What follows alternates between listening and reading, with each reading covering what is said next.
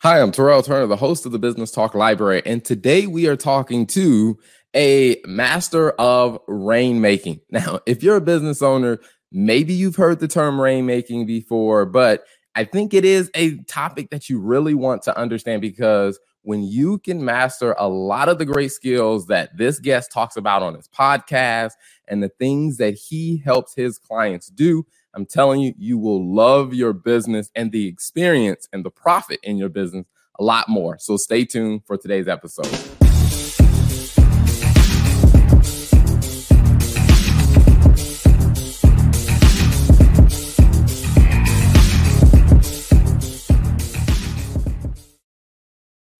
So, without further ado, let me bring on my guest, Steve Fretzin. Welcome to the show, Steve. How are you? Hey, I'm great. Thanks for having me. Absolutely. Absolutely. It is my pleasure. Now, before we jump into the details of, you know, what you do in your business, your podcast, and um, what rainmaking is, tell us a little bit about your background. Yeah, so my background is is just an old sales dog. I I've done just about every sales job that existed through the 80s and the 90s. And one of the nice things about sales is you can kind of keep elevating your game and selling higher ticket services and products and kind of move up the food chain of sales jobs. I ended up in the franchising space selling businesses for about four years. And what that taught me was not only how to sell businesses, which is a challenging sale, but also I had to support about 50 business owners in the Midwest, helping them uh, hire, helping them fire, helping them run ads, helping them go out and sell. The piece of it that I really loved was teaching them how to sell and taking them literally by the hand to go to strip centers and go selling, you know, the wares that they had to sell. Um, and I found a coach in early 2003 who helped me dramatically improve the way that I was doing things in less time and with less effort. And I was just blown away by the whole coaching process. And I just said, you know, how do I do this? How do I do what you do? He said, well, you pay me a lot of money and I'll show you. And so I did. and I got into coaching and started my business uh, called Sales Results in 2004. And never really thinking about niching or working with attorneys, I um, focused on working with entrepreneurs, had a lot of great success helping them achieve results and helping them grow their businesses.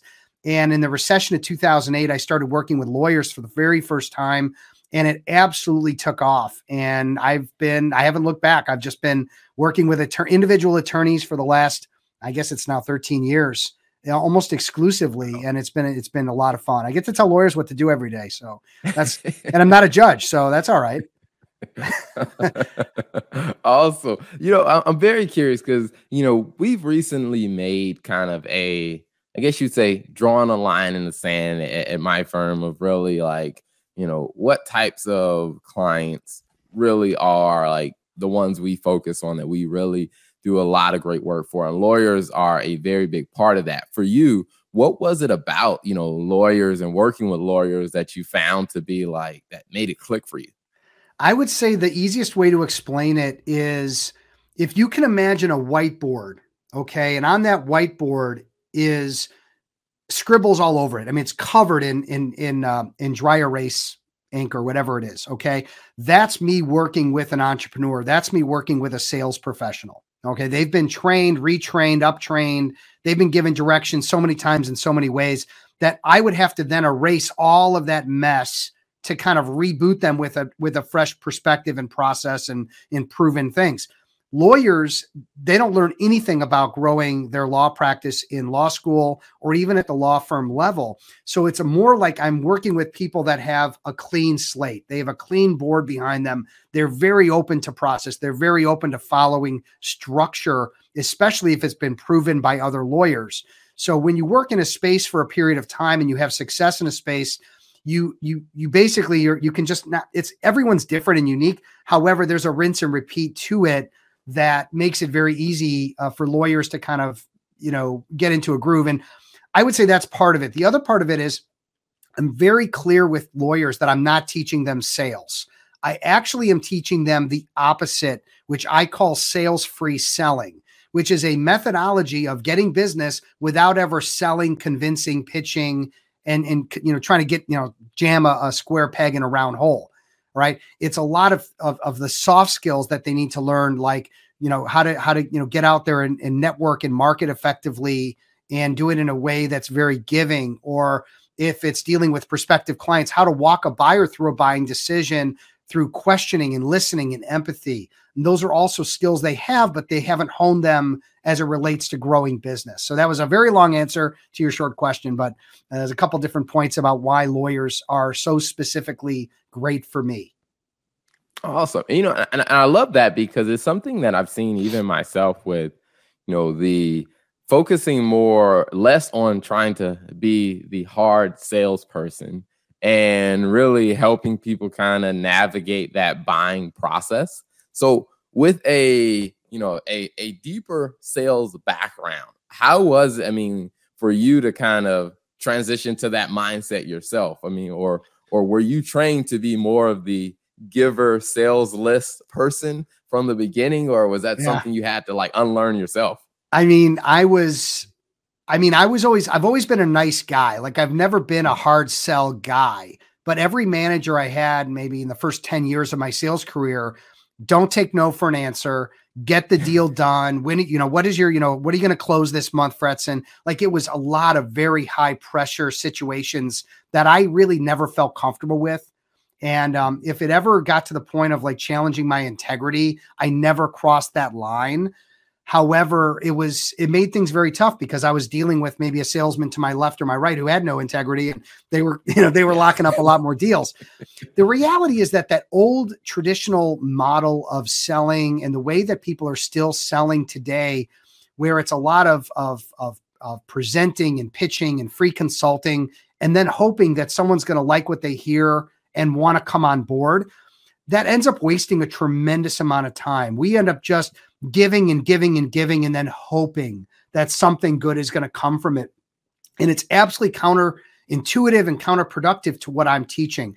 I want to walk in, I want to ask questions, I want to qualify, I want to know what someone's uh, interest and commitment and needs are in a in a level where I know they're moving forward and they've they've communicated that to me. So it's a difference between hoping and knowing and that happens through a good process especially when the process involves less talking and more questioning and listening.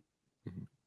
Awesome. I love it. I love it because that is something that I think a lot of people are, you know, a little more open to it seems as business owners with you know what's going on in the, the, the social media spaces where people can put out so much content and I, I see a lot of people doing it but one of the things that i do see missing what you talked about was just you know being a strategic about it like said where you're not just you know just hoping. So as you start working with you know some of your clients you know kind of do a lot of them tend to have kind of like this aha moment when they start to see that hey this isn't just a hope. There's there's actually some strategy behind this. Yeah yeah i've got a, a labor and employment attorney down in florida who just recently graduated from working with you know being in one of my programs and she started using the systems that i was teaching her fairly soon you know after we started together and she's like this is amazing like i i haven't presented to anybody i haven't had to say much about my background. I haven't had to say much about why my deliverables are better than other people's. I haven't had to com- you know worry about competing with other big firm lawyers because she's walking a buyer through a buying process and in doing so they're they're buying into her. They're they're believing in her because of the way she's managing that meeting, because of the way she's running it and the questions she's asking, the bedside manner if you will. And so there's there's no need for her to get into any kind of long drawn out presentation or pitch, people are wrapping up the meeting with her saying, So what do we do next? And she tells them what she charges, and they say, Sure. And that's the deal. And she's just rinsing and repeating on this and blowing away her numbers. And now she's looking to expand her her practice further. So I'm not saying it's magic. I'm saying that when you have an approach that is so sound and proven and non-salesy, that good things just happen. Uh, and, and and by the way, the worst thing that'll happen um, is someone you know lying to you and, and and throwing a bunch of BS your way. But mostly, what you're going to find is people either want to move forward or you understand why it's a no, and you can move them to a no because it isn't a fit or because they don't have the money or because of whatever. But you know what's going on to an earlier point versus wondering, hoping, guessing, and then being ghosted which is what most buyers do when they're just they're not going to pull the trigger, but they don't also want to give you the bad news. Mm-hmm. Nope, I, I agree. I mean, I would say in being a business owner myself, of going through that, I will say it's it, it has been a complete you know change of mindset and just an experience i mean when you like said you can be happy about you know walking someone through the buying process almost like you can sleep better at night knowing that that's what you're doing yeah, and again, the, the lawyers eat eat up, gobble up what I'm giving them because it really they don't realize how well it flows with their personality, how well it flows with with their instincts, which are not to ever be salesy. No one goes into law and says, geez, I can't wait till I get my law degree so I can go start selling legal services. I mean, if you can find me someone that says that, I'd be shocked. It just doesn't happen. It comes later on when there's an epiphany that they have that when they realize that if they don't have their own clients, if they're not bringing in their own business, they're really at the at the you know at the bidding of their partners. They're at the bidding of who they're getting work from and how they're getting their billable hours. And that that's not that might be sustainable for a period of time, but it's not really a great way to grow uh, uh, um, your law pra- or not a great way to experience being a lawyer with freedom, independence, and control, which is, I think, what a lot of lawyers are looking for, but maybe just haven't been able to articulate how to get there or what it takes to get there. Mm-hmm. And you know, and that sounds very interesting because in talking to a lot of lawyers that you know, and it's very similar to you know myself as being an accountant, where you know when you start off, your partners are the ones that are feeding you the work but as you start to get closer to partner, or as you kind of start your own firm, your own practice, like a lot of people do go through that culture shock of, I have to sell now. Like I have to bring in business. Like how do I do? Yeah. Like no one trained me for this. Yeah, I mean, I've had two meetings just this morning. One with a, an individual who's you know probably in his late fifties, and you know, he's never, you know, he's just been lucky that he's gotten business. He goes, look, I can't, I can't rely on luck. You know, I've got a litigation matter that's wrapping up. My book's going to go from here to here. Uh, and I need to be more consistent in how I bring in business because, you know, however long I'm going to do this, I want to make sure that I'm bringing it in and feeding the troops and, and, and making sure that my, you know, that my book is sustainable, you know, and then another one today with a guy who just made partner and he's, he saw a post I did where I said, if you're made partner, you may want to consider a couple things. And it instigated him to think of me and call me, which is great because he's at this perfect place in his career in probably his mid to late 30s where he's got many, many years ahead of him. Why wing it or figure it out on his own when you can talk, you know, work with someone like me who's got all the answers? We just have to partner together to get it, to get, you know, him to the next level. Mm-hmm.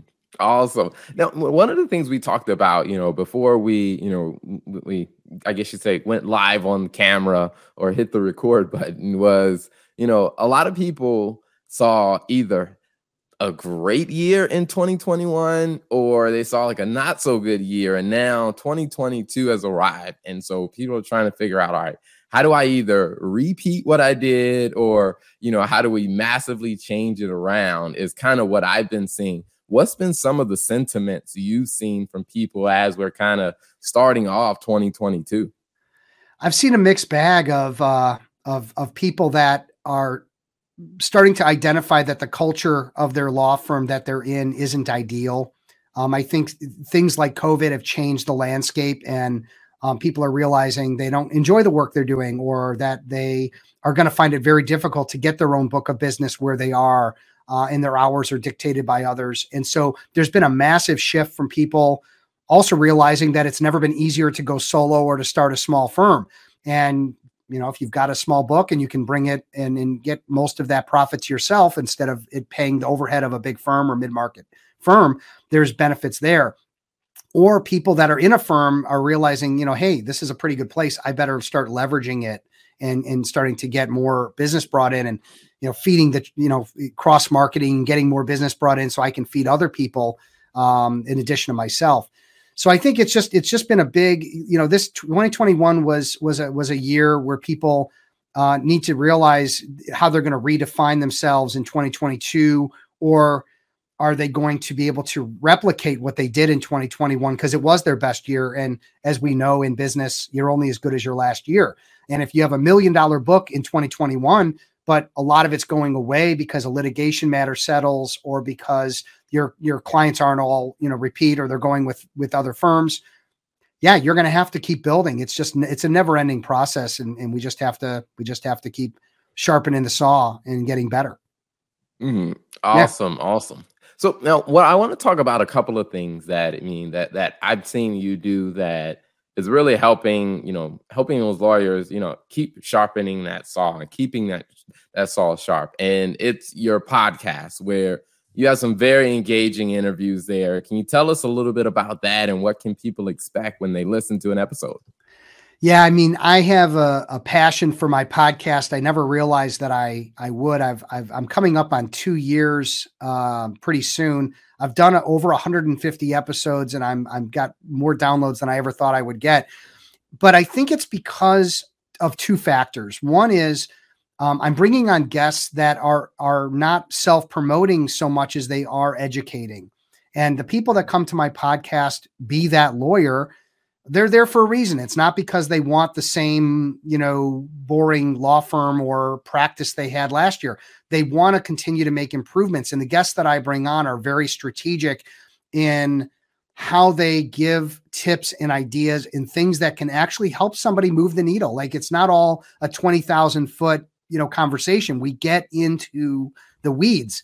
The second part of it, and this is much like you and I are having this great dialogue, I want it to feel like like someone's in a car listening to me in my in my interview and they're feeling like they're just they're just a, a, fly on the wall while two people are having a beer. Maybe they even feel like they're having a beer with us because the conversation is so comfortable and it's just two friends talking. It's not a stiff you know tell me about you know it's not it's not just a q&a that's stiff. We we want to have some laughs and some fun and have it be ener- you know energizing people. And i think that's really what makes the you know any podcast interesting Mm-hmm.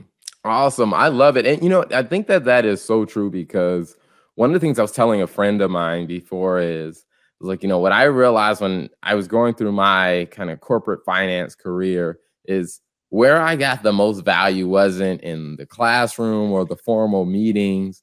It was, you know, those times I remember sitting in a room with the the CEO of one of the General Electric divisions and he was talking about, you know, what he was telling his son as his son was preparing to go to college. Like those are the type of conversations, just, you know, almost like, you know, two friends sitting talking about something in an informal way that really, you know, created so much value. And it's why, like, I've, I've listened to several of your your episodes and I've really enjoyed, like I said, the way that you bring you know the information and just the way the conversation flows. So keep up the great work there. Yeah thank you i appreciate it. It's it's again it's a lot of fun like i don't i mean i enjoy working with my clients and and, and finding new business and being creative on the marketing and that's all great. Uh, and the podcast is is i just every time i know i'm going to be doing an interview i get excited right beforehand because i know like here's an opportunity to really be creative in a conversation in interview. And I get why Oprah and Howard Stern and and and you know different people that interview, you know, enjoy it so much because it is it's just it's fun to discover something new about somebody or some tip that they're going to give that I never thought I would hear and I know it's going to resonate with my audience. So that's just it's just really cool. Awesome. I love it. I love it. So if people are interested in checking out, you know, Be That Lawyer, the podcast, they're interested in checking out your programs, you know, where can they find you online? Yeah, so Be That Lawyer is available on all the major podcast platforms, Apple, etc. Uh, a great way to get to know me and what I do. And I don't do a ton of things. I really only do a couple things as it relates to how I help attorneys, but it's all on my website. So if you go to Fretzin, F R E T Z I N, there it is, dot com, and you'll start to kind of get a little bit there's the podcast and oh here's my blog and i've been writing for the chicago daily law bulletin for over six years and there's all these great articles and you know i'm, I'm comparing the beatles to you know how you can identify relationships with your prospects or i'm talking about a fishing expedition with my son and how that relates to getting new business. Like i always try to get creative with my writing and my videos and things that i think will be that will resonate with the lawyers that that spend time on my site Nice, nice. I love it. I love it. Well, before we wrap up, I have uh, two questions. Um, sure. First one is: You're in Chicago. I'm going. I'm actually going to Chicago to visit a friend in about two weeks. Okay. Where should I go eat if I want? Well, I'll let you decide. What's one of your favorite restaurants? The problem is, is that I've been I've been cold on Chicago for a while because I live in the suburbs. But I will tell you that there's a this is my son's go-to birthday, and I know we're going to hit it up in a few weeks too. But it's a place called Joe's Stone Crab, um, and it's part of a restaurant group. But it's it's very it's fancy, it's expensive, yes. But here's something most people don't know: some of the best fried chicken I've ever had. So here's really? a steakhouse with seafood and then they've got this award-winning fried chicken that most people don't know about, but I do. And I'm a I'm a like an aficionado of it, so I I always order that. And yeah, I get some crab claws, and I'm gonna get you know I'll I'll, I'll share a steak with my wife to get a bite of it. But that's a that's a go-to staple for us is Joe's Stone in uh, in uh, the city. Okay, awesome. I love. I got it. one. Well, I got one more. Now, if you're a thin okay. crust, if you're a thin crust pizza guy and you're willing to come out to my neighborhood, believe it or not, the best thin crust pizza maybe in the world. And I say this, and then people come and they either love it or they don't. But it's called Barnaby's. It's in Northbrook, which is about 20 minutes uh, north of the city. And if you come out my way and you want that pizza, I'm I'm treating you. Okay, I'll awesome, take because I'm I'm always up for it. Like anytime I get, I'm up for it. So I'll give you awesome. there's two answers to one question. I love it. I love it. Well, the final question is, you know, as you think about your experience and you think about your journey and the things that, you know, you've done in your career and your business and the clients that you've helped, you know, what's two pieces of wisdom that you would leave with other business owners. And it could be something you've already said that you want to reiterate, or it can be two completely new points. Now, I'm going to go with some new points. So, number one is focus. I've done a lot of things. There was a time I had four businesses running at the same time, and I was doing great with them until I wasn't because my focus wasn't not only on one business, it was on four, but additionally, um, I, I, I really you know, I'm someone who likes the shiny penny. I like the new and exciting, the new thing. And I'm just telling you, it, it's fine to explore and it's fine to make decisions like that. But my my experience is if you find something that you love and that you love to do for others, focus and specialize and and and, and make yourself known in that space. And I think you'll find that your your the reward far exceeds the risk or the the risk that you're giving up by not taking that shiny penny. So that's one. And the other is, I think you just you have to continue to think strategically about how you're going to get business from year to year. I don't think it's a wing it situation. Um, I think having a good plan helps, knowing what you're doing every day and how you're going after whether it's low hanging fruit. But I'm all about not trying to do a million things. Um, pick a couple things that you're going to do really well and that are easier than cold calling for example or easier than you know blind networking. Most people are i talked to lawyers today the two that i talked to today they're not focusing on leveraging their happy clients. They're they're not thinking about the money that's right in front of them. I, I tell them it's like there's a pile of money right in front of you and all you've been doing is walking around it for years let's walk into it because that's you know an easier way to spend your time and get that new business in the door without having to overwork you know yourself. So that those are two pieces I'd say. Uh, both, I guess, involve w- uh, focus, but uh, but in different ways. Awesome. I love it. I love it. Well, Steve, thank you for being an amazing guest on the show. It's been a pleasure having you. Absolutely, my pleasure. Thank you, Terrell. You just checked out the Law and Finance Show, where we bring you great, insightful interviews that talk about the business and the financial side of managing a law firm. So, subscribe to the show and check out more of the great interviews.